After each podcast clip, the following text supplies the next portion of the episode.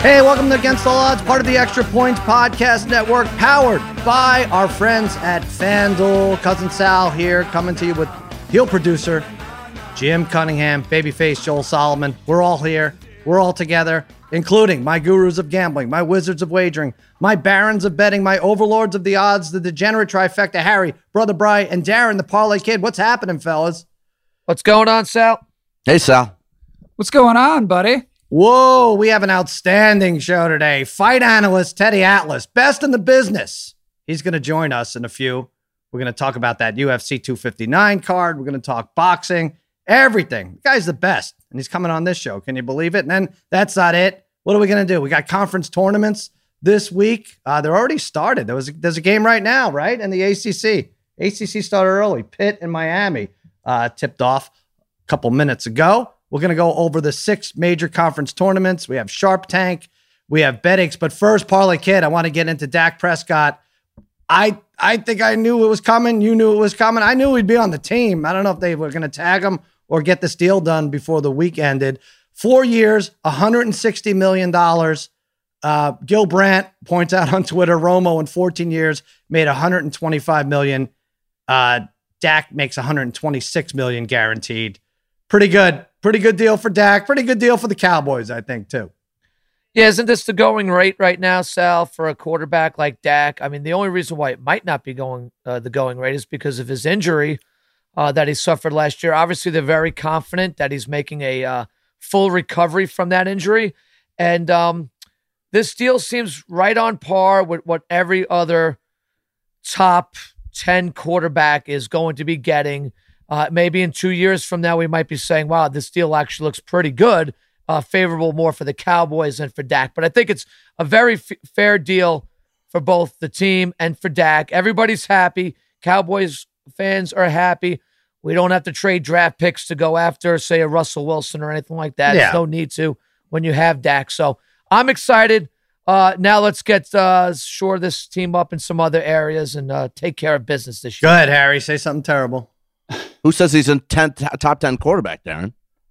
Oh, you don't look at numbers, Harry? How, how do you? I'm, how do I'm, I'm looking at numbers. I'm like, Oh. for that type of money. Pretty sure that- Harry had money on him to win the MVP money- last year. I mean, or whatever that- it was, for- and Yeah. most passing yards. right. And what else did he have money on? I, Uh, I had him for most passing yards because they always got to come come from behind in the second half. Meanwhile, if Uh, you want to go numbers, look at the if you're going to spend that type of money, just go after Deshaun Watson. Just go get It's him. not about His numbers money, though, blow Harry. Dak's out Yeah, of the water. And by the way, Dak was a fourth round pick, Darren. Do you see what the going rate is for for Deshaun Watson? Are you He- following at all, he- Harry? What's I going see on it, here? but They still, did why not three make first it? round Listen, picks. Jer- Jerry Jerry paid Jerry just paid Dak more than he paid for the whole Cowboy team when he bought it. Well, here's why not, maybe, Harry, because the Cowboys, as bad as they've been, and as much as you want to talk shit about them, they're favored at minus 105 to win the NFC East. Understood. Understood. Okay. So why would you have to swing big for Deshaun Watson or Russell Wilson, who I don't think they were going to get anyway? So you're just going to end up with a Jimmy G or someone like that.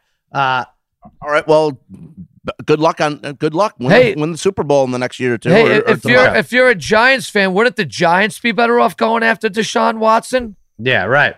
Do I'm that, just Harry. saying. just Listen, saying. I'm not. I'm not. I'm not denying that. I take him in a heartbeat. So uh. Washington three to one, Philly plus four forty, Giants, uh, Harry's Giants, Harry's former Giants. I don't know who he roots for. Five to one odds. I like the Cowboys at minus one hundred five. Everyone's going to say, "Oh, they ruined the team. They paid him too much." It was a year ago today. They offered thirty three million a year, hundred million guaranteed. Well, guess what? They paid a little more than they needed to. This deal is over in four years, and in four years, Parlay Kid, like you said, these other deals are going to dwarf that. So it's cyclical, and maybe it's rebuilding year. But a rebuilding year in the NFC East still means you could win the division at eight, eight and one, right? Or even worse. It- absolutely, Sal. Uh, yeah, they had. What was their What was their other options? They had to get this Right. done. It's done.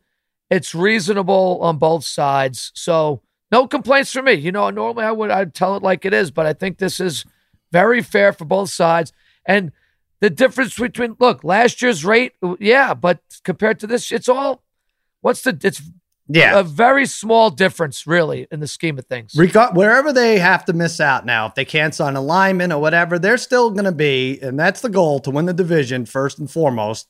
Uh, they're still going to be odds on favorite or right around there for the next three Sure. years. So I don't think this team is a. Brian is suspiciously quiet about this, but I think he agrees. this is not a terrible uh, crushing, uh, crippling move by the Cowboys. No, look, I mean, as a Raider fan, I mean, we saw this with Carr, we saw this with Stafford years ago, where everybody was up in arms, like, oh my God, those guys are getting $25 million a year. These Sure. contracts are huge. I mean, Yeah. 40, 40 a year, if it ends up being 40 a year, is probably going to be okay because in five years or in three years, it's going to be $60 million a quarterback. So uh, I think, like you, what you guys said is, is, is They say with the, the new television contract, Yeah, in four years, the cap will be close to $250 million. So Right. th- you're going to see, if you don't like these numbers, forget it. You better tune out for the next uh, five years or so. All right.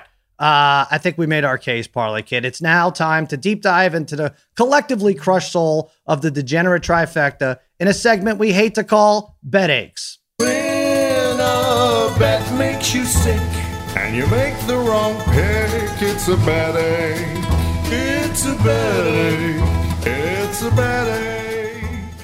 All right, Bet Aches brought to you by our friends at Prop Swap. Harry, why don't you start us off? You have a good one, and a lot of it has to do with um, your limitations as to what you can view on whatever television set you have. Go ahead, set it up. Well, kind of, but not really, I guess. Uh, well, listen, uh, I have to give my girlfriend a couple hours of, during the day on Saturday instead of Wow. watching crazy sports all day long. So I told her we'd go to the pool. Meanwhile, I have a parlay out there where I just said I'm going to take two underdogs on the money line. Me and Parlay Kid on Best Bet Corner broke down last week why Michigan State would beat Michigan on Sunday, which uh, which they did. So I had Michigan State money line with Nebraska money line, which was ahead of that game against Northwestern, figuring both teams are terrible. I'll take a shot with uh, Nebraska. So I'm checking my phone because I'm at the pool. I'm not in the house watching the game. So I'm Mhm. checking, checking. There's 11 seconds to go. I'm up one with Nebraska, who was down 11 at halftime. They come back. They got a one point lead. I'm, che- I'm refreshing, checking ESPN constantly on my phone. And finally, it comes across 78 77 final with a with the Michigan State game coming up in about a half an hour. So I'm still at the pool. So it said Nebraska 78 77 final. Refresh it again 78 77 final. So I'm in with Nebraska. I got lucky that they had the uh, uh, Northwestern had the ball 11 seconds, didn't score apparently. So 78 77. So now on to the Michigan Michigan State game. And Michigan State is looking great, obviously, right off the bat. And then I'm checking the scores after uh, I'm checking that score, and Michigan State's already up by like eight in the first half. And I'm looking, and I'm like, wait a minute. I'm checking scores, and I did a double take, and it said that Nebraska had lost 79 78 to Northwestern. So not only did I get screwed there, but I couldn't, I would have came back with Right. Michigan State money line with something, and I don't even get that because I think Northwestern Mm. uh, had just lost to Nebraska. Wow. Well, a couple things. And for that's not the that's not the first time ESPN's done Well, that. Well, that's but the other gee, thing. Yeah, you could you, you you don't have to go with ESPN. Much like you choose not to subscribe to them in your television package, you could go to a different app, maybe a more reliable app. Um, this because I do feel like this has happened to you before. Um, a B you I don't care what time of day it is. You have seventy five parlays going on on a sat. This was Saturday. Was this Saturday or Friday? Whatever. Sunday, Doesn't even Sunday. matter. Sa- Saturday, I- I- Ohio what, State. What kind screwed of me. two hours are you giving your girlfriend there? Well, you well, just in that explanation, you check scores eight times call- in about four minutes. We call it pool time. You do? What, what kind of pool? Yeah, your NCAA pool, I think. I don't know. It might have been the Parlay Kid. Could it have been the weed soda? Maybe he's just seeing things. Um, Oh yeah, this this is this is a Harry era. This is not a yeah. ESPN or whoever ever. I was texting you, Harry's Bri- era. Darren. I was texting you and Brian there. In, in, in. Seventy-eight. And 70, I at plus texted you two- back saying that they lost. I'm pretty sure, and you I, and you never. I don't know. You never responded. I, Never- I, never I res- texted you back saying, "Damn, didn't see it. uh, they- uh, that, you know." Well, I Yeah, said no. the- I said the- I said you the- jinxed it, Harry, because you said Right. You said Oh. Nebraska. I wrote back. You jinxed it, Yeah. meaning they lost. Like The- the other all- thing- lost. The sun is the sun is very bright in Phoenix. The uh, the other thing, yes, it sure is. The uh, uh the, the bulb in your head isn't though. Apparently, the other thing is great is the on the last against all odds, you were uh, making fun of Nebraska. You're like, oh, I bet Nebraska. You, first of all, you couldn't even get that right. Right. I forgot who you said, but you're like, oh, Nebraska won by 35. there you go. Oh, wha- I mean, they lost by 35, so they got you back basically. For Right. uh, thir- Thursday was my play of the day. Was Iowa over Nebraska? They beat them by 38. But Right. before that, Nebraska had actually won two straight conference games. So that's why I figured against Northwestern stinks, they, they could. All right. It's a shot. I'm done with this. Okay, let's move on. Uh, well, I don't know. Brother Bry's the main event here for the bet aches, but Parlay Kid, just a general statement about the UFC now. Yeah, well, look, my my bet ache has just been UFC. Uh, I've been pretty solid everywhere else. Um, Mm. I think we all crushed it in the uh, uh, the All Star game uh, picks this week. We probably won a, people a lot of money, and but my bet I saw I, I three weeks in a row where the main event I've been baffled by, haven't been close, uh, and I've uh, effectively as of that night uh, announced my retirement from UFC betting. That's it. Uh, I, I, I've retired. Yeah, wow. that's it. I've announced my retirement. I, You- I will no longer be betting UFC fights. Sal. Parlay Kid is retired from the UFC more than Conor McGregor. I think this is unbelievable. this is like four times now.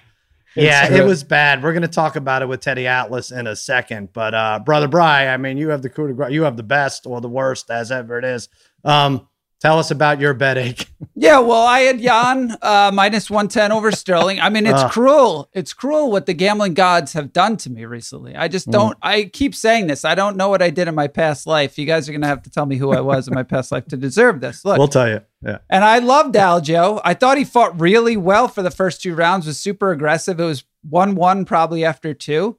Uh, but then he's then he got really tired. He got really sloppy. Yan started putting on a ton of pressure. Then Yan was just, I mean, Yan was beating him up, out wrestling him. It's it's definitely two one after three. It's gonna be three one after four. I mean, it's possible he could even get a stoppage. You're sending us texts.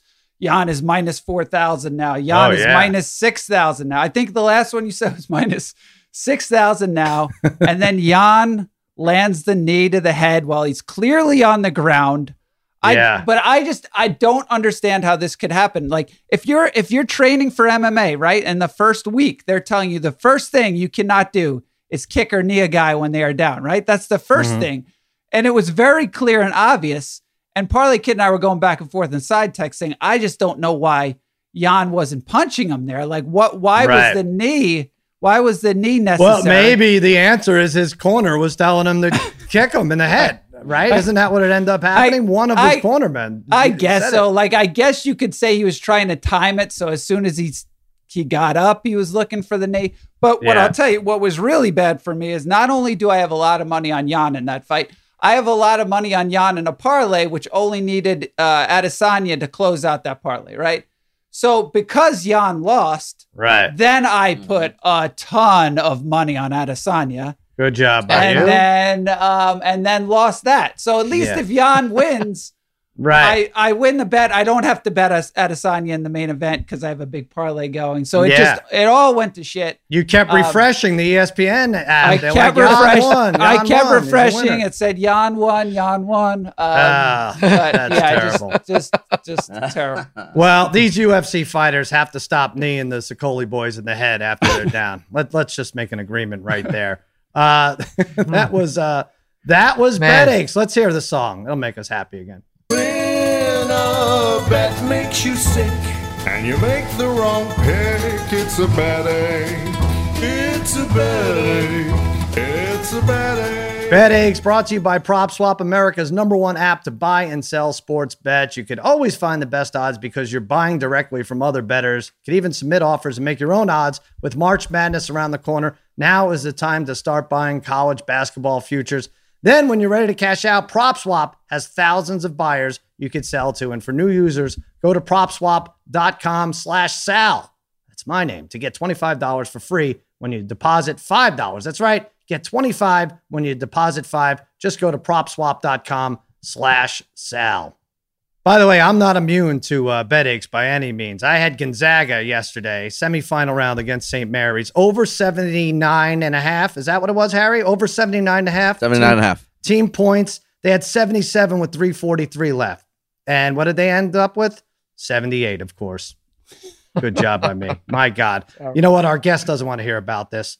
He is a boxing trainer to 18 world champions, host of his own podcast, The Fight with Teddy Atlas. And you could catch his instructional fight videos at dynamicstriking.com and on Twitter at Teddy Atlas Real. I think you can figure out who it is by now. It's the great Teddy Atlas. What's happening, Teddy? Hey, Sarah, how you doing? I'm doing well. You're on with the Degenerate Trifecta. We're uh, all big fans of yours. Uh, you know what? More impressive than your 18 titles, the, the guys you represented, brought 18 championships. I'm impressed with how you pivoted from full time boxing analyst to one of the foremost authorities in MMA now. Um, we, we are all boxing fans. It was hard for us to make the switch. We love boxing as the pure sport, but MMA just does a better job of, of uh, getting these fights together and not s- spread out th- years apart. Do you agree? Yeah, they do a better job of marketing. Listen, there's a little bit of an explanation for it. They have a dictator. And I'm not saying that, you know, I'm saying that in a straightforward way without having to worry about, you know, feelings or about, you know, proper etiquette to get that forward it's um, again, it's not in a demeaning way, but you got one guy in charge. You know, you got Dana White in charge, and it's my way to the highway. It's good fights, or you're not on our show, and that's how you build a product. It's, it's really not that complicated. You have to have something that people want to see. I get it. Uh, people want to see this. It goes back thousands of years, where right. you know uh, it's about existence, about primal, you know, existence, about either we conquer or we get conquered. Okay, so you start with a pretty powerful product, but then you market it the right way. And again, you put the best guys in with the best. There was a reason why in the 80s, boxing was so damn popular. Number one was on free TV. It was on network television. Okay, that's that's one reason. The other reason was you had all the best fighters fighting each other. I mean, you had great fighters. You had Duran, you had Marvin Hagler, mm-hmm. you had mm-hmm. Sugar Ray Leonard, you had Tommy Hearns, you had Pernell Whitaker, you had you know, all these guys. But they fought each other. And it was, I mean, if you got the best guys fighting each other, people want to see it. And in boxing, you don't have that. You, you yeah. have too many A's against B sides. And the B side ain't winning for the most part. So when you have UFC and you put it on, well, you know you're going to get action, but you also know you're going to get competitiveness. And that's what people want to see.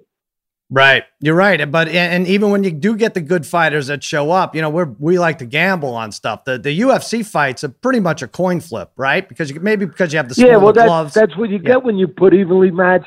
Right. You know, and I'll tell you another thing. That's really I'm glad you brought that up because another thing is losing a fight is not the death sentence in the UFC, and right. that's great. Hmm. Mm-hmm. It's a death sentence, or they make it a death sentence. You know, in boxing, like, oh my God, it's not an undefeated guy that we can put on with our partner, the network, because they want the glossy record. No, actually, it's a benefit because it's a guy with four losses, five losses, six losses, seven losses, eight losses. But guess what? He lost to good guys and he improved. He got better and better, and he showed that he belongs at that level. And his seasoning and his experience is paying off now. Now he can beat the other guys. Now he can beat the undefeated guy or the guy with one with one loss. It benefited him. He developed into a more mature, more seasoned fighter. That's right. You're exactly right. Now, so do you think would that transfer to the Adesanya Blachowicz fight? Uh, Ades- yes. Well, th- that was a weird thing because he went up in weight. He would have been the lightest competitor to win the light heavyweight, right? He would it was just a shade over 200 pounds. Um, well, uh, two questions. First of all, should they add a weight class? Because I almost don't think it's fair that there's no super middle, right? So now he has to go back down where there might not be anyone for him to fight Adesanya. But obviously, Blachowicz, all he had to do was shoot to uh, to win that fight because he was too heavy. And once he couldn't get past his guard, um, there, w- there was nothing for Adesanya to do. Do you think uh, the loss is good for Adesanya? And what about adding a weight class? As far as the loss, I think he's going to get better. I think the experience is going to serve him. Yeah, mm-hmm. I do. I think he's made up that way. I think that, you know, he's a competitive guy. He's a special guy. He has special talents. But mentally, I think he's in that universe of being special, where he believes he has a destiny, and he'll believe that this is part of his destiny, you know, to fulfill that. So uh, he'll be served by it. He'll get better from it. I, I do believe that. I also believe that the kid Sterling, uh, that that fought Yan, that won by disqualification. Nobody wants to win that way, but he won by disqualification. I believe he's going to be served. His, his engine's going to slow down a little bit. He's going to, with the season, with the experience, you know, he'll wind up being more efficient and, and he'll gain from that experience, from that loss. You got to lose to win sometimes.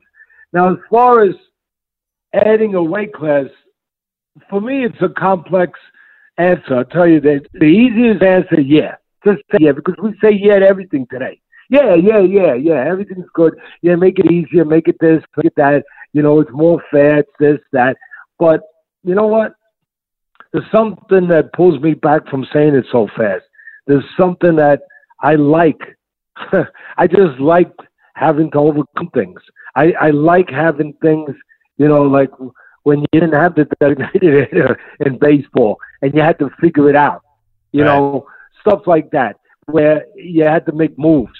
You had to rely on your mind and on your will and on those kind of elements. And I kind of like the idea that it's sort of old school still, as we're losing more and more old school things. Yeah. Where, you know what? You got to find a way to conquer this uh, saber-tooth tiger. you Right. gotta, you know, you gotta figure it out. You gotta come up with something with a little bit more in- ingenuity. And so I, I kind of resist just jumping and saying, yeah, add another weight class.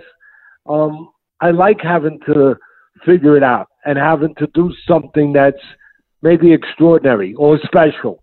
Uh, Yeah. And then listen, the one thing that I, you guys are obviously right on it with this stuff, but um, the one thing I would add to people out there with Blachowicz that I wouldn't so quickly just say, I, I just think you're selling him short when you, and maybe the sport short a little bit when you just say he won because you know he's he's big, or you imply that was the main part that because he was bigger. The, uh, for me, the guy won because he had good fundamentals Yeah. because he mentally kept in gear. He kept within himself. Like Michael Jordan would say, don't let the game control you. Stay within the game. Stay within yourself. Don't get carried away. And he did that. If he was just going out there kind of like a wild bull in a china shop and say, I'm the bigger guy, I'm going to be aggressive, that's what most people think, and I'm going to come forward, guess what? He might have been dissected. He might have gotten picked apart by the quicker guy, but he was controlled. He was patient. He was smart. He was cerebral. And he used an efficient jab. Yeah, he wasn't as fast as the other guy, but he was effective. And he, he closed the gaps the proper way. He did good fundamental things, and those are skills we forget today. Oh, we only no. look at the Yeah. neon skills sometimes. I agree. No, and he was poised and he picked his spots and, you know, he ended up being the better striker of the two. But I also don't think he wins by five points if he doesn't shoot. And which brings me to my next point. We have a bunch of wrestlers on here with us. Um, the my biggest problem with MMA is these guys not using what they're best at. Like, how many times do you see a national champion wrestler not shoot or shoot once in a whole 25 minute fight on a guy who has better striking skills. And that gets me crazy. Um, I mean, can you imagine training Larry Holmes and Holmes doesn't use his jab for the first four rounds? That's what I feel like it is with a lot of these, um, you know, these grapplers who don't use, you know, what what what got him there. Really, this is not the case with Blachowicz because he, you know, he he picked his spots. He took down uh, the Stylebender a few times and uh, really took him out of the game like that. But do you see that? Does that annoy you when they're not using their strengths? You know, that's a great question. And I think, I mean, that's an exploratory question. That's where you're going a little deep and you're saying, hey, you know, that's why for Mhm. this. And for me, there's a couple of potential reasons. First of all, num- number one is that I think that it is kind of put out there through osmosis, whatever you want to call it, but but it, it's kind of put out there where people know that you're going to make the big bucks if you do more striking. You know, uh, who's going to be the next McGregor? I'm, I'm just making a, I'm just saying, you know, blanketly that Right. the striking kind of gets the eyeballs. It kind of gets the, the zeros on the check. It kind of make now. Listen, I I know that you had the the great great um what's his name that just retired um Uh, Khabib? Cormier? Uh, uh, Cormier? Khabib. or- Khabib. Khabib. Yeah, No, yeah. Khabib. Now Yeah. listen, I know Khabib, and, and listen, he's a great example. I mean, he knew what he was good at. He got there, but he also was he also developed pretty damn good in the striking to hold his own. Pretty damn good, and even beat some guys uh, in the striking. But when he got you on the floor, it was pretty much over. And and he was looking at the end of the day. You knew what was on his mind. You didn't really have to be the Amazing Kreskin, you know, to figure it out. You knew what he was looking to do. He was going to get you on the floor, and he was going to dominate you. But I'm just saying that I think there is a little bit of something out there in the air that lets these guys know that hey, if you do some striking, you know, you're going to be a little more popular. You're Right. gonna you're going to get the phone call a little bit more. But I also think there's something else to it. I think that guys that aren't known as the great strikers, they become good escape artists. They might not be as good as obviously it could be those kind of guys, they're special, but they're pretty good at escaping. They're Mhm. good at, at getting up, at at avoiding it. So I think that that that has kind of evened the playing field a little bit. And then I think that the final thing is kind of like what was it, Ben Askren that Yep. got knocked out by you know the flying knee, was Masvidal. you know, ex- ex- yeah, by Masvidal. I mean, there's always that risk that, and I know what you're saying. If you're good at it, you know how to shoot, and you shoot safely. I get it, but these guys are also pretty good at figuring out that you're going to shoot and looking for a counter to that shoot. So I think that all of those things kind of play in there a little bit, and um, I, I think your point is really good. That if you're really a master at that stuff, Well, yeah. and you have the advantage physically, obviously you should try to take it to that place. But I, I think there's reasons that take you away from it too.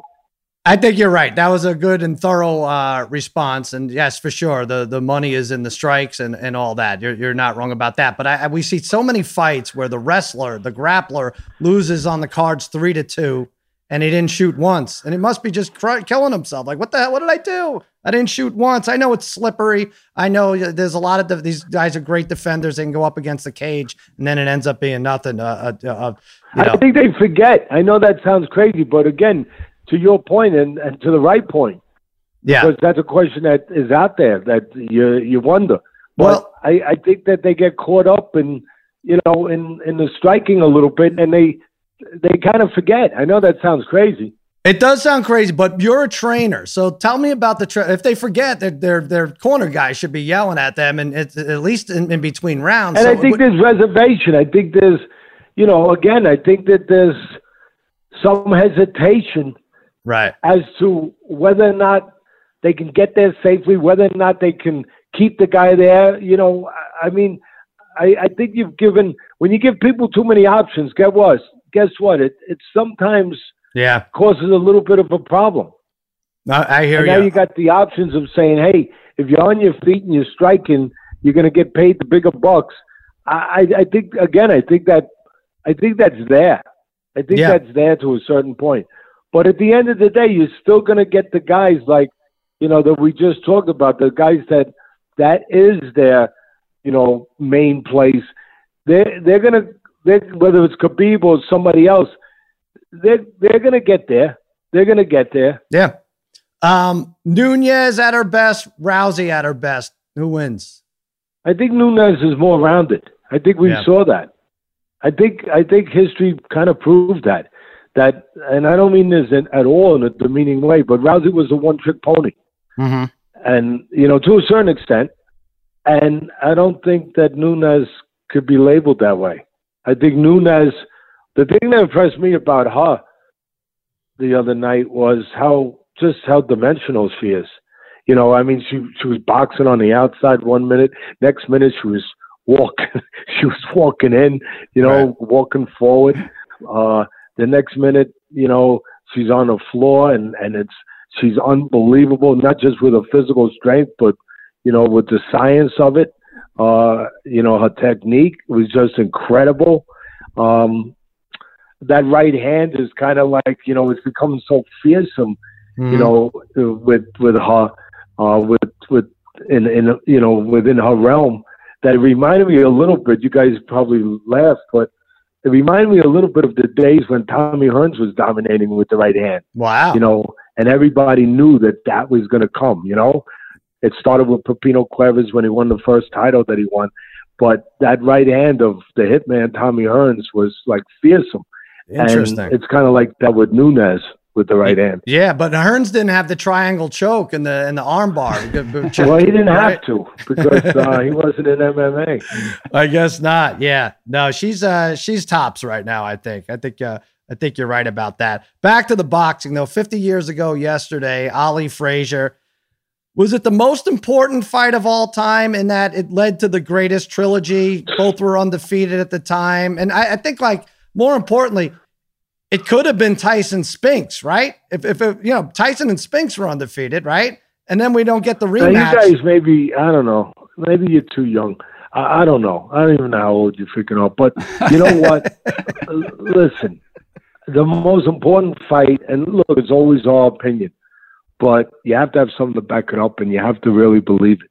The most important fight of all time was was the second Max Schmeling Joe Louis fight with with in right there was the on the eve of World War II. Oh, okay, yeah, and right. and Joe Louis, Joe Louis is put forward to stop this Nazi machine, mm-hmm. to, to stop this propaganda of of Hitler saying that they're the superior race and they were going to dominate the world, they were going to take over the world, and here he is Hitler puts forward Schmeling. Poor Schmeling, he didn't want to be part of the Nazis, or he had no choice. He'd get killed if he wasn't. So, mm-hmm. so they had to put him forward that way, even though he, in his mind, in his heart, he didn't represent that. And he, he's fighting Joe Louis in Yankee Stadium outdoors, and and they had speaker systems set up. They had the radio set up so people outdoors could hear it. And really, you, you had you had good versus evil. I mean, you had the president of the United States called up Joe Louis and said, "Joe, you got to win this. You mm-hmm. got to win this for the good guys." You right. talk about pressure. You you you talk about you know what's at stake. I mean, I don't yeah. think anything surpasses that. No, really you're don't. right. No, I, you're you're absolutely right. I guess when the world dominance is involved, that is a little more important than a little bit. Frazier. A yeah. little bit. That might be. the Harry lost seventy five dollars. Our friend Harry lost on that fight. So yeah, that was that was most important to him. Hey, listen, Harry, don't I was 14 years old. I lost 120. I had no freaking idea how I was going to pay it back. you were not 14. You, you were 14 uh, then? No way. You're, you're joking. I, I right? was. I don't know what Harry was. You were really? Wait a minute. What yeah, year was, was that? 14. Oh wow! Yeah. All right, I'm going to believe you. Yeah, uh, I, was, I, I, mean, I was 14, 14 year olds. Supposedly, I guess I'm supposed to be betting 100 freaking twenty dollars when they don't have a job. And um, I guess not. That's well, lesson number one. A hundred wasn't enough. Had to be 120. That's right. No, 120. yeah, I guess somebody came along and tempted me. Teddy, uh, what, which fight are you looking for? Bo- back to boxing. Are you looking forward to the most? I feel Canelo's in a weird spot. I love watching him. He's going against these tomato cans. By the way, the smartest thing Floyd Mayweather ever did. He's done a lot, and he, ta- he doesn't get credit for fight Canelo. A- was fight Canelo when Canelo was 23 years old, right? If he takes that fight when Canelo's 25 and a half, might be a different result. Do you agree? No. No, really? No, I think genetics are genetics. I think, you know, mm. I think certain things are certain things, certain advantages are certain advantages. Um, mm. He was always going to be too fast, too slick. Hey, listen, down the road when he got more mature, he uh, Canelo had trouble with Lara. Why? Because he was he was slick. He was a slick fighter. He was a smart fighter. He was a good defensive fighter.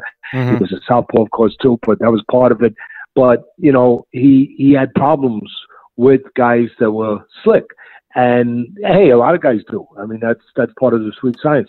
But you know, he was always going to have trouble with the slickness, with with the you know, with the ingenuity uh, of of Mayweather and the quickness of Mayweather and his hands, Canelo's hands, it wasn't a lot of people said, oh, his hands were too slow. His feet were too slow. He wasn't mm. able to close those gaps with a guy like Mayweather. And and that was a great example back why when the sport of boxing was the biggest sport in the world, bigger than baseball back in the in the twenties to thirties to forties, when when it was just huge. You know, there was a lot of catchweight fights. And usually the smaller guy won. There was a reason for it. Because he was slicker. Mm-hmm. he was faster. He, he was better technically, and and he used those advantages, and that's exactly what happened here.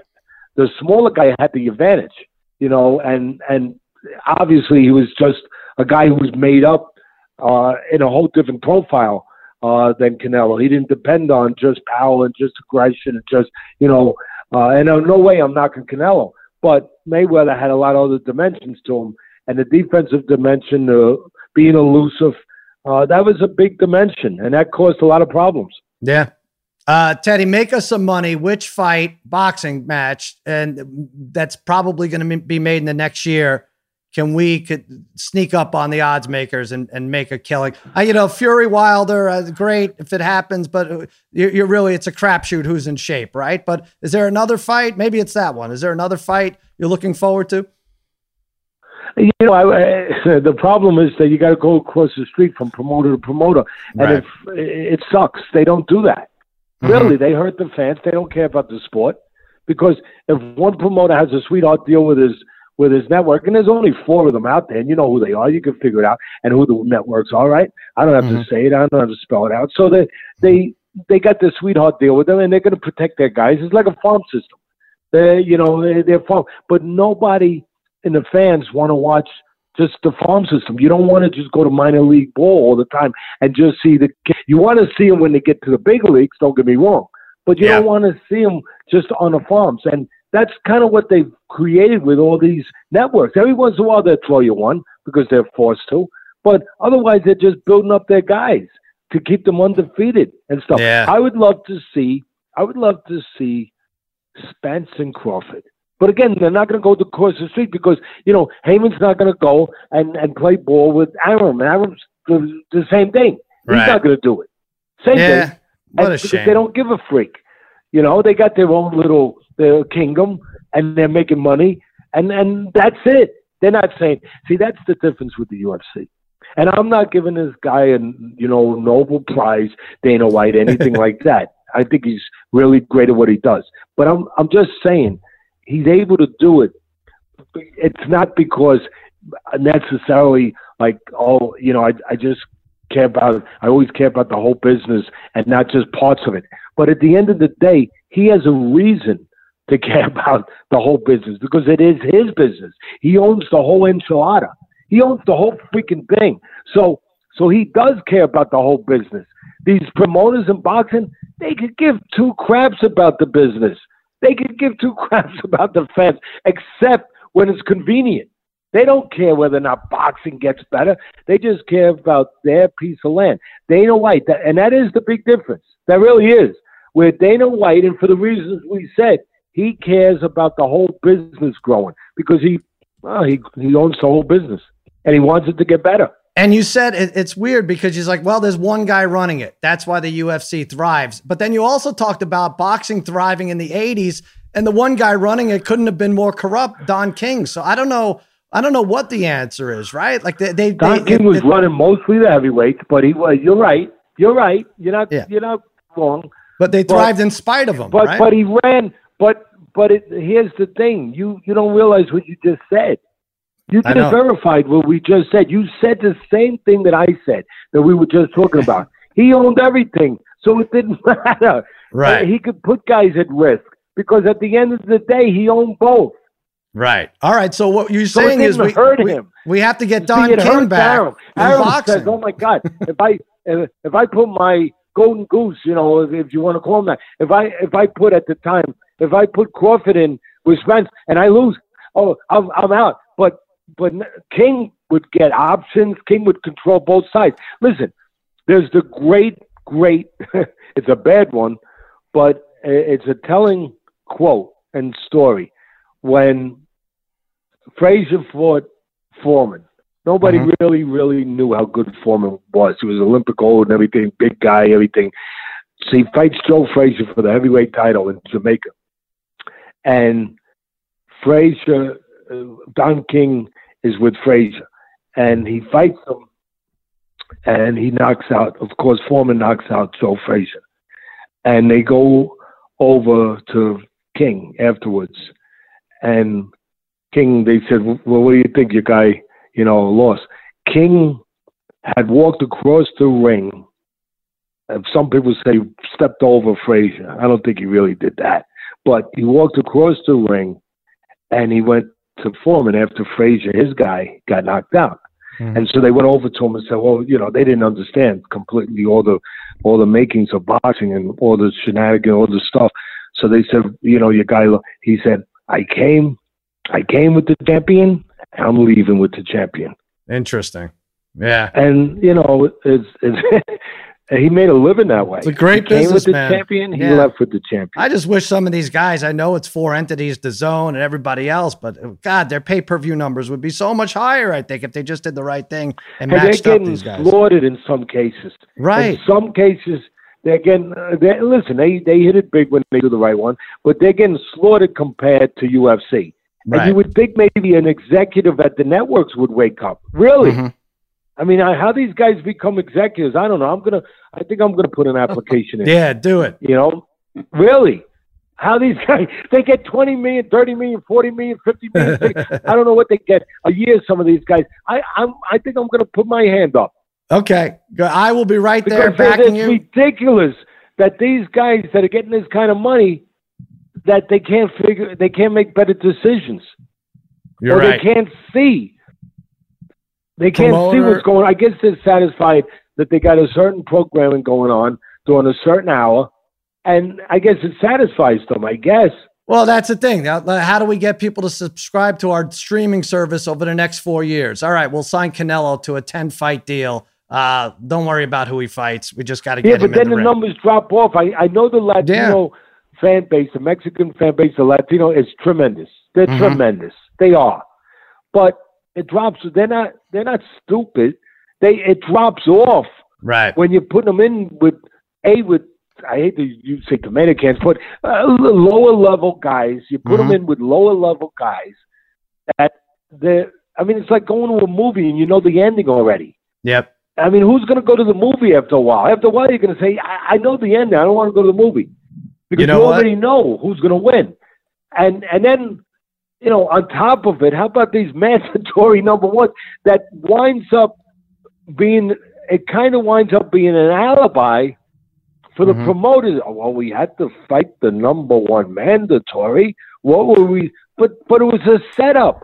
The mandatory was a corrupt mandatory. I know. It was a setup. He was no more, more mandatory than you're the king of Spain. Teddy, we got to get you together with Don King and bring boxing back to its prominence. Don. King is done. I'm still, right. I'm still here. All right, forget it. We'll, we'll have a whole different plan then. Uh, Teddy, we could talk to you for hours, but it, it wouldn't Yeah, be fair. no we got to let you go. Uh, the fight with Teddy Atlas, that's his podcast, dynamicstriking.com. Hit it up. That's uh, where he has his instructional fight videos at Teddy Atlas Real on Twitter. Tell us about the uh, Dr. Theodore A. Atlas Foundation. I donated and I will uh, do it so again after we hang up Thank the you, phone. Sal. You got it. Yeah, thank you. Thank you, all you guys. Um, you guys, uh, you know, you have your fun. You do things. You do a good job, and you're German at the same time. That's pretty good. Um, I appreciate it. Listen, uh, it's been around. We're going on our 25th year. I started in to remember my father, who was a general practitioner, doctor who did house calls till he was 80, and he didn't charge money because the people couldn't afford it. And he built two hospitals, and the same reason to give proper medical care to people who couldn't, you know, couldn't afford it. So I just thought a guy that did that for 55 years, that's how long he practiced. I just thought a guy like that should be remembered. So I started this foundation 20, like I said, almost 25 years. And we do house calls. We, we, we take care of the people like my father did, that fall through the cracks. They don't have the proper insurance. We put up, we put up the handicap ramp, bang. Uh, they they got to fly out of state to find out if they need a different treatment program because their insurance doesn't cover it here. We we fly them out of state, uh, and we we you know we stay with them until they find out if they're eligible for that treatment program for a sick child. They they have a kid with cancer who their insurance paid for the surgery. Don't get me wrong, paid for you know big numbers, Mm-hmm. but then it doesn't pay for the fifteen hundred dollar cancer medication he needs every month. It's Right. crazy, but it's true. So we step in, we pay for that. Well, And, God bless you you. and we so we do that kind of stuff, and You you, know, are- and other stuff too. But you know, no more than anyone else, but no less either. So No, we- you're we're- you're we're doing it all. trying. You're a you're a great son. You're a great philanthropist, and soon to be a great promoter. I look forward to it. I look forward to the Teddy Atlas uh, Well, promotion. I need help. I need help. So it's gonna be it's gonna be Atlas and Sal, Atlas cousin Sal and and Atlas. Teddy, thanks for coming on. I appreciate it. My pleasure. Take My care, buddy. pleasure. All right. Bye. Ah, Teddy Atlas. So fun. talk to him forever, parlay kid, right? Guy knows it He's all. fantastic. Uh, wow. Yeah, he could have. Uh, he could have probably uh, kept going and going and. I want him to fix Oh. boxing. Just do it around. Oh. I, that's that's what we all want. We all we all want that, and uh, he Right. probably could, right? He he would fix it if if somebody just said let Teddy Yeah. Atlas do it. He it would be done, and probably within six months, boxing would be changed uh, for the better. He's got enough smarts. He could do it. Uh, then we could bet on boxing. Won't have to have like these minus 2500s and have to really, we're just betting rounds at this point in boxing, right? We're just doing That- over under rounds. That me- that means I'm losing more money though. In boxing, right? That's because true. For as much as I've lost in UFC, like you know, then it just it's even more. If we start having even fights in boxing, I'm screwed. yeah, I get it. Well, listen, FanDuel is going to hook you up this weekend, Bry.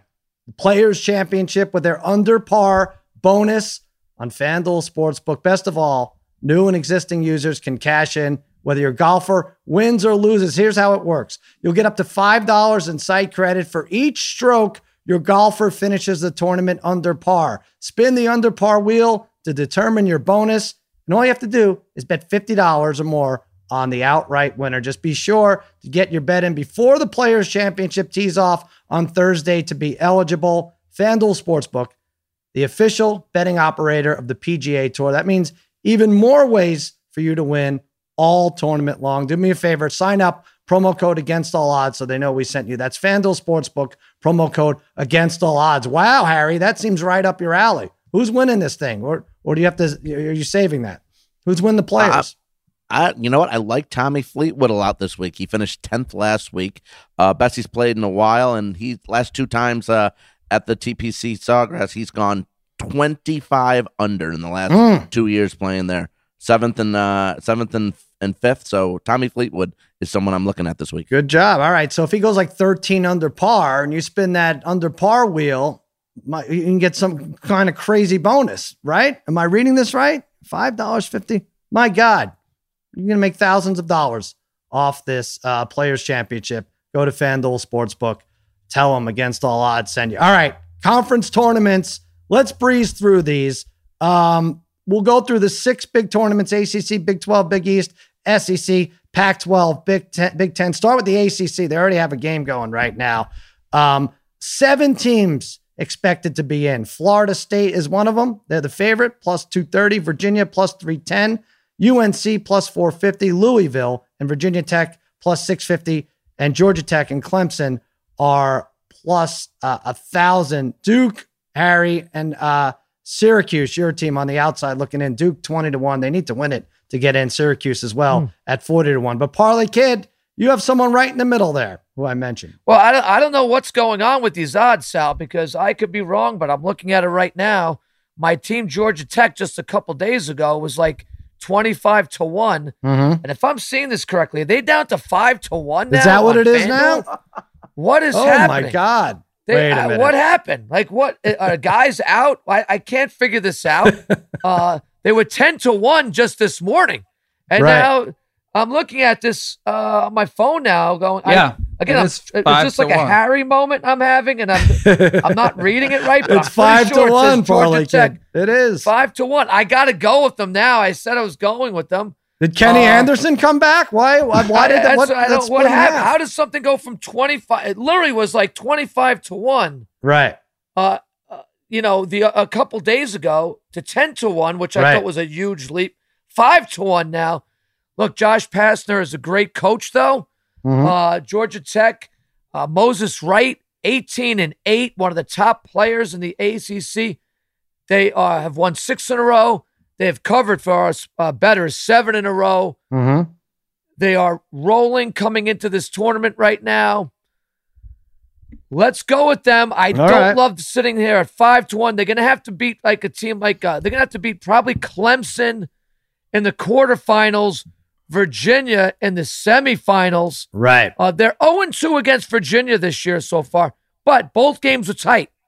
So I always like the other team going that way in game number three. If you've lost two tight ones, Yeah. I like Georgia Tech maybe in that, but they got to beat Clemson too, who they split with this year. They beat them up once, lost uh, to them by two another time.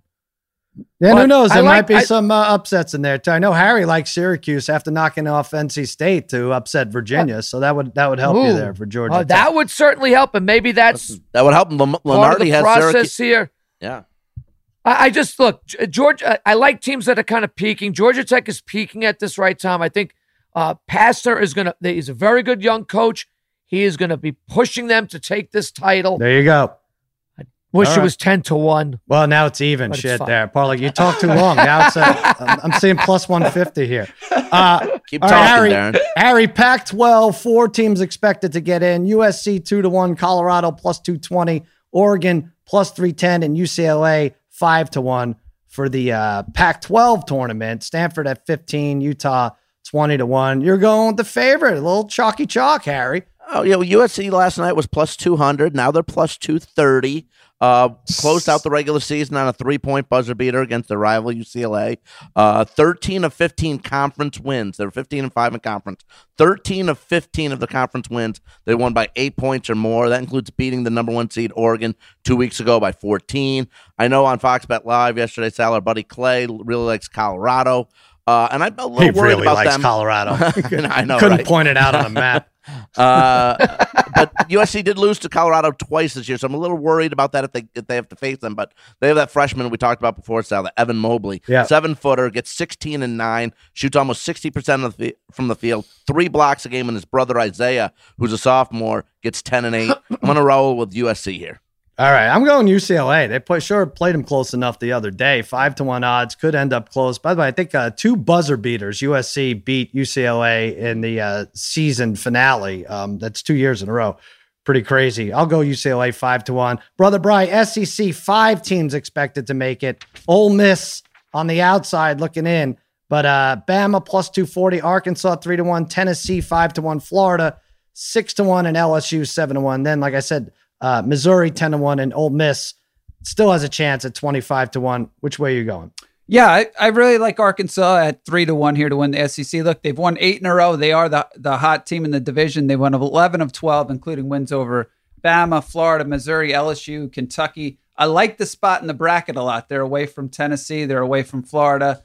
Uh, that that bottom bracket is definitely a little bit easier. I think they come out relatively easy from there. You know, they get the winner of Missouri, Georgia, two pretty good teams, but neither team has played well recently at all. So. Right. Uh, They're just a fun team to watch. They play really fast. They score a lot of points, yet they're still pretty good defensively. So, um, I like I said, I do think they come out of that bottom. Anything can happen. I think up top. So at three to one, I think that's still even pretty good value. You guys, you guys want to see something pathetic, something sad, something that I've been doing for like 23 years? I you don't draw First of drawing all- the brackets Well, first of all, I got the bubble watch, right? Those are all the teams, and I got the color coordinated. This is this Pink- is Pink is perfect last four sell right out, here. This right? is it. Yellow That's first four out, green last four byes, all that. And then uh, that's not good enough. I gotta I gotta bracket, even though you can go on any freaking website in a 2nd I gotta bracket out. I think I have eight tournaments. Uh, I go and I It- fill it out. you- I, you as know- soon as a, go, a game goes final, I race over to this thing no matter what I do, and I write in a score like a freaking mental case. That and I used don't to know be why I do it. that would be like our dad up at wrestling. Uh, we'd be in the state wrestling tournament, Sal and, remembers and that. you, Yeah. could, you, you could get the, the well, even recently, you could get the results on your phone right away. My dad's still filling out every number, asking, listening to hear who won what. It's you know, Sal, That's- try that's to try to write out all the brackets for the NCAA wrestling tournament in two weeks from now. okay, I'll do it. By the way, not that anyone cares about this, but you go to that Long Island wrestling page and they barely the history really is uh hinges on someone's crazy chicken scratch writing of a bracket which they post uh, Yeah. under the under the, the the things under the results which is insane so your dad maybe uh, listen collectibles your dad could be send, selling the uh, section 11 championship bracket for They do. Uh, my dad does get uh, called uh, a lot often for um, yeah, the For- old you know, clip, for the old the old See, brackets Yeah, from yeah, like yeah. the seventies and eighties when people are looking to collect information. He still Yes, has all that. That's stuff. the Jordan rookie. He's he's sitting on it right now. Uh, Big Twelve parlay kid, right? That's all we're up to. Seven teams expected to make Yeah. it. Baylor minus one forty. Obviously, they have one loss this year. Uh, they're in good shape. Boy, minus one forty for a one loss team. Kansas five to one. Texas and West Virginia six to one. Texas Tech eight fifty. Oklahoma eleven to one. I didn't see Oklahoma State, and they're um they're mentioned, right? Are they? I, I could look at my color coded chart. But yeah, they're um, the four five seed, right? Aren't they, yeah, but uh, I didn't see I didn't see odds. Did I miss that? Let me see. Maybe Hmm. I did miss it. There's no Oklahoma State on there. Come on, FanDuel, get that up there. Yeah, That's Uh, strange. Anyway, uh, you like Baylor? Makes sense. Yeah, look, oh, like you said, I think having one loss kind of helps Baylor just for the fact that it takes the pressure off a little bit. They don't have to be so perfect. Mhm. Uh, guard, junior guard Jared Butler, he's a uh, 17 uh, point a game player, one of the top defensive players uh, in the conference. Uh, they're going to open up with either K State or TCU. I think uh, that they should cruise through that. I actually think their semifinal matchup with West Virginia or Oak State might be their tougher matchup than the finals matchup they may get uh, from that other side of the bracket. I think that's going to maybe be their true, really tougher test. But I think this is a team where this tournament's out. Look, we we all remember where Baylor has come from. I mean, geez, Right. do you remember back in the early 2000s? I mean, this they weren't even a program anymore. There was so much turmoil uh, and what the things that were happening. I think winning these championships means a little something extra to a team like Baylor.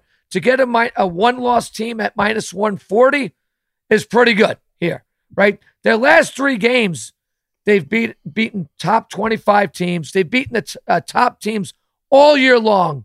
Yeah. I don't think that's changing now. I think Coach Drew has them laser focused. They win this thing. Parlay kid, you talk about Baylor and years past, and th- th- obviously this team has turned over four times since then. But were we in Vegas for your 40th? Was that your 40th, Harry? We stayed. uh We were at the Red Rock. We were watching games. Oh yeah.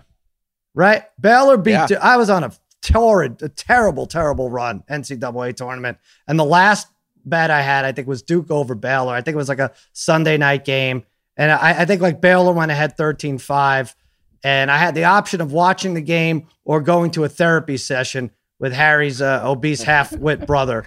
And uh, I decided on the latter, and it was a good move. I ended up losing It the was. game anyway. Yeah. So you just should have had Harry fix your tickets like he did for everybody else. in Vegas. Oh man! Whoa. Wow. Whoa. That's it, Whoa, Harry. Not allowed back. Uh, Not allowed back. Good. within three Good. miles. I don't want to go. I don't want to go back there. of Henderson, uh, Nevada. Wow, was All was right. a nice place. Was a that nice was place. fun. Yeah, you really It's blew a it. dump. You really blew Maybe, it. No, not maybe Red now. Rock. That was Harry. That was prime of your life right there, Harry. Was it really? I thought he went and he lost fifty dollars on Schmeling. I thought that was was, prime. Was it prime of your life when we went to Vegas before that? When you uh, lost your wallet uh, a day into the. Oh, that was many years before that. Yeah, at the Stardust, um, in a bag of That's McDonald's. right.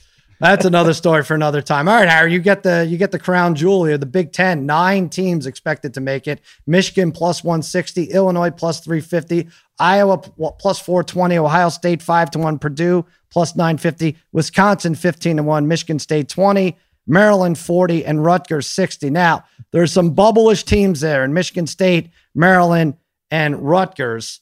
I still don't know how Rutgers. A lot of people have Rutgers in. I still don't get it with them. looking at their resume, but anyway, this is a fun. Con- well, first of all, it's the best conference, and also there's a lot of positioning going on here. Illinois, uh, FanDuel has odds on that last number one seed. Illinois, you could get them. I don't want to say I changed the line there. You could have gotten them at plus 220 as the f- last or to be a number one seed. Oh, now it's plus plus 200. I saw it. I swear I saw it minus 180. What's uh, Villanova right day. now? Villanova to get the last one seed is Yeah. plus 350. Yeah.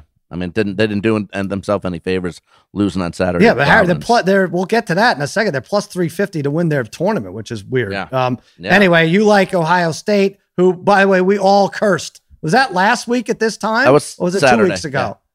What's What do you mean? That? Uh, What do you mean? I think it's Game two weeks Saturday, ago. two weeks Sal. no, yeah, yeah, two weeks ago. I mean, since then, who have they lost to, Bry? Illinois, Michigan, and Michigan State. At least those three, maybe a Uh, fourth did team. look- And Iowa. And- and Iowa. And Iowa. I, Iowa, yep. Yep. Good lord! But Look- Harry's going with them to win the Big Ten. Yeah, and, and also on Saturday that cost me on a big parlay where I had Ohio State money line. I know we all did too, like Ohio State money line against uh, Illinois. They were up looking good. 64 at home. I'm Yeah. going to go the other way here. Just think that you know clean slate for Ohio State. You can get them at five to one. Ugh. Michigan's a number one seed. I love this team. I've got a future bet on them, but they and they shoot fifty percent. But they they're, they're already a locked in one. Iowa has a uh, has has an injury to uh, their center. Um, Illinois, Sal, I know you picked them at the beginning of the season. Probably the hottest team in the country besides Gonzaga, but maybe even hotter than Gonzaga right now. But I think they're still going to get that number uh, number one seed. So I'm going to take the Buckeyes. The Buckeyes have just lost four in a row, like I said, things going to switch around here. This is where they turn it around. They need to win bad. I'm going to ride EJ Liddell and Duane Washington here. They uh, they combine for 32, 10, and 5. Like I said, I think they turn this around. Ohio State, no one's taking them, so I'm, I'm going to take them the other way, and I'm going to go 5 to 1 Ohio State to win the Big Ten. Oh man, I don't know. I mean, obviously everyone's got a tough run here, and this Tough, uh, right? It Big started Ten. with that Michigan game, and they lost four, but they were great in that game. Just couldn't keep up with Michigan. But boy, they need a win bad. The other three, I don't think they do so much. Well, you're forgetting they have to play. First of all, they have to win a game, which they have to beat either Minnesota or Northwestern, and then they play Friday at uh, at, at three Eastern. They play Purdue, Purdue, who's who they've good. lost to twice.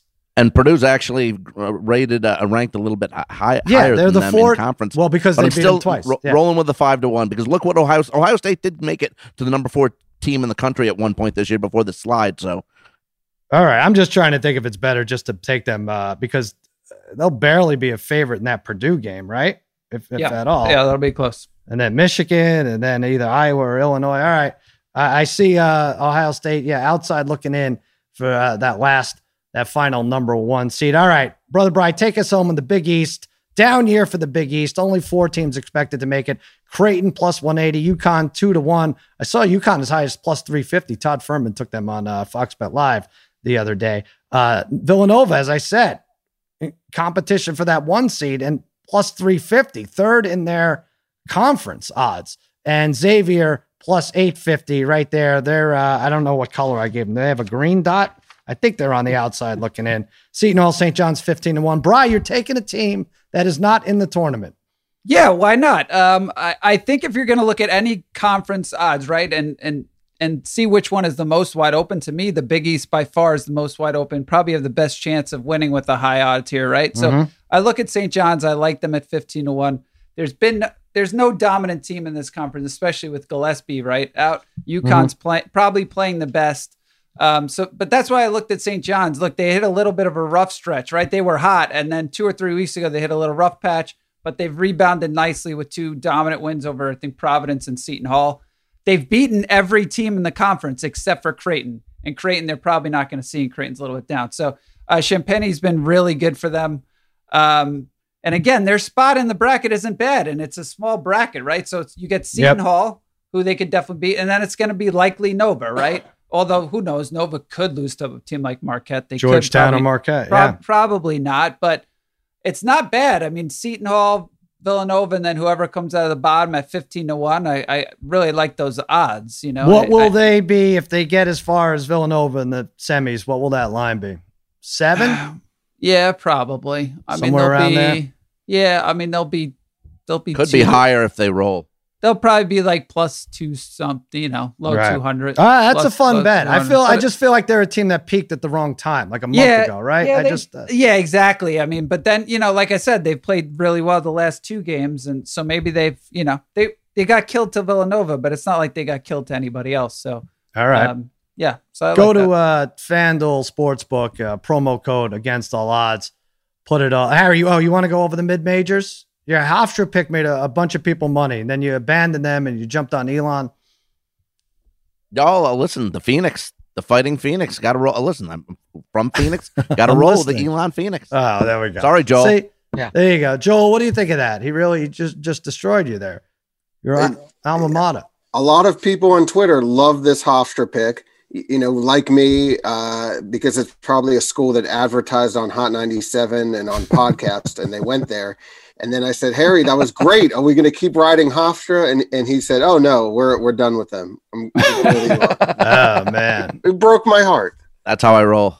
that's how he rolls. He doesn't get ESPN.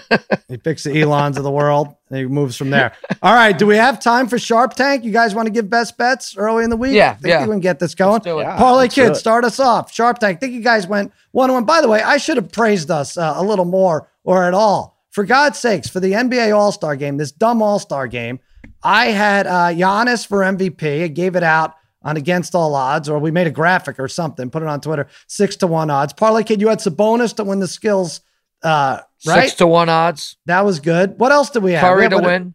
I Curry had to win uh, the three point contest. We had I that. the, the o- that was over for the total. It was just the top end one was the only one. But Toppin Harry's top and pick. Uh, Toppin screwed us, Darren. Three man couldn't He, he should have won. He should have. I honestly, I know I'm biased, but uh, he should have won. Uh, It was you- so bad. Check out his and, dunks. it, and, and it was terrible. It's, It it, was was all all those bad. all those dunks were, by everybody were terrible. Uh, but one guy almost kissed the rim, so they gave it to him. Like I, I don't know, I don't, that was a bad. Uh, I don't know what they did with that. Big First of all, there. You can't do a three man uh, slam dunk contest. Anyway, parlay kid. Uh, and then I had uh, Nunes plus two ten for the submission. You had what, what a weekend we had. nah, I didn't have L- any L- UFC. s- No. winners. that's We- Elliot, Elliot won with ease. Right, Harry won with Elliot, and Bry got screwed with the. All right, Yeah, all right, we're yeah. caught up. My with my sharp my sharp tank died. Cruz Cruz looked good. Uh, Yeah. All right, so you guys, I think both went, all three went one and one one with and the one. sharp tanks because we Yep. do uh, Yep. two shows a week. Parlay kid, who do you like uh, early this week? Uh, Sal, you know we got NBA returning uh, tomorrow night. We got a couple games on slate. I actually like I like Memphis here. Uh, they're minus one and a half over uh, the Wizards. We know the Wizards have played well. They're seven and two in the last nine, while Memphis is kind of like five and five straight up and against the spread in their last ten. But I think the break kills the Wizards' momentum a little bit. Uh, Memphis is a solid team. They are home here, giving minus one and a half to the Wizards. I like it. Let's take that as my sharp tank. Hold pick. on, Parlay kid, are you suggesting that the NBA is coming back? They're not waiting for the, the college tournament to, to be over? How dare they? Take three, four weeks off, NBA. You don't need to do this. We don't need the overlap. Good point. Uh, Brother Bry, what do you like for your best bet? Yeah, I'm gonna go. Uh, I'm gonna go the other game tomorrow night. So I'm gonna take the Spurs plus Oh. five, plus five at the Mavericks. Look, the Mavericks have been playing much better, but I'm back in the Spurs here, getting five. They've been the best team on the road this year in the NBA, going nine and four. They're 12 and six against the spread as underdogs. They're six and one as road underdogs. To me, that's uh, enough to back them getting five. I think the number has jumped up a little bit too. It's originally I thought I saw 3 Uh, Mhm. Now that now they're getting five, uh, they're pretty healthy. The Spurs at this point, so uh, I, I like it there. Speaking of being on the right side of number, Bry had over 207. Not his fault, but when we did the podcast, over two uh 307, sorry, for the uh, NBA All-Star game, it jumped up to 320 and landed Crazy. right on freaking 320, 170, 150. Harry, what's your sharp tank pick? Yeah, I'm going to go back to the golf. Last week, I had a heck of a comeback with Hatton at plus 106 over Hovland, uh, down like eight strokes after the first day, Amazing. then uh, then about 10 during the middle of the second day, but came back to cover that. So I'm going to go back to the TPC uh, Sawgrass at the Players this week. I'm going to lay 116 with Tommy Fleetwood, I mentioned earlier in the show, over Patrick Reed. Look, like I said, Fleetwood, last two years there, 25 under at Sawgrass. That's phenomenal. Had a great uh, tournament last week, finished 10th. And Reed in 2016 finished one place from dead last at TPC hmm. Sawgrass. 2017, 30, 41st, 18th, 47th. Fleetwood, like I said, last two times there, seventh and fifth. Played All great right. last week. Minus 116 Fleetwood over Reed. You know, I don't want to go with Harry because this is encouraged. This is supposed to be like an early week bet that people could cash on a Tuesday or a Wednesday. And uh, Right. once again, once again, I have to wait through Sunday. But when we do Thursday, then I can't do golf at all. I get it. I get it. Well, you, you got all, all other shows you could do Listen, this. this is the here. fifth major here. All Basically. right, We I'm gotta have a going with little you. I'm, I'm I'm loving the golf, guys. I, I hate to say, it, I'm loving the golf. Uh, I, I like the pace of betting golf on Sunday, even if I lose. I really do. I had Bryson. I had top American. No, what did I have? USA wins the tournament on Sunday. Bryson did it Well- for me. Good job by you. That was minus well, 120. I'll It's say, I mean, golf. Yeah, golf is super fun. The only problem I ever have with golf is when golf is on during football, right? When it's Right, Jan- December, exactly. January. Like I don't need it then, but now it's now. Isn't it's it so weird because it's a frenetic pace betting football, obviously, right? You can bet in game and everything, and then you know golf is just so uh, it's so casual and it goes over six hours, and I, I like that pace too. I can't even explain it. Uh, I can't explain Fleetwood over Patrick Reed, other than we could all root against Patrick Reed, and that's fun. I'll go with you uh, there, Harry. Uh, all right, guys, we will be back later in the week, but that'll do it for another episode of Against All Odds. Hey, Fox Bet Live, Monday through Friday, FS1, 5 p.m. Eastern. I think we're preempted by the NCAA tournament. Uh, sorry, Big East tournament, Wednesday and Thursday. For the great Teddy Atlas, the degenerate trifecta, and heel producer Jim Cunningham, I'm Sal saying so long and happy handicapping.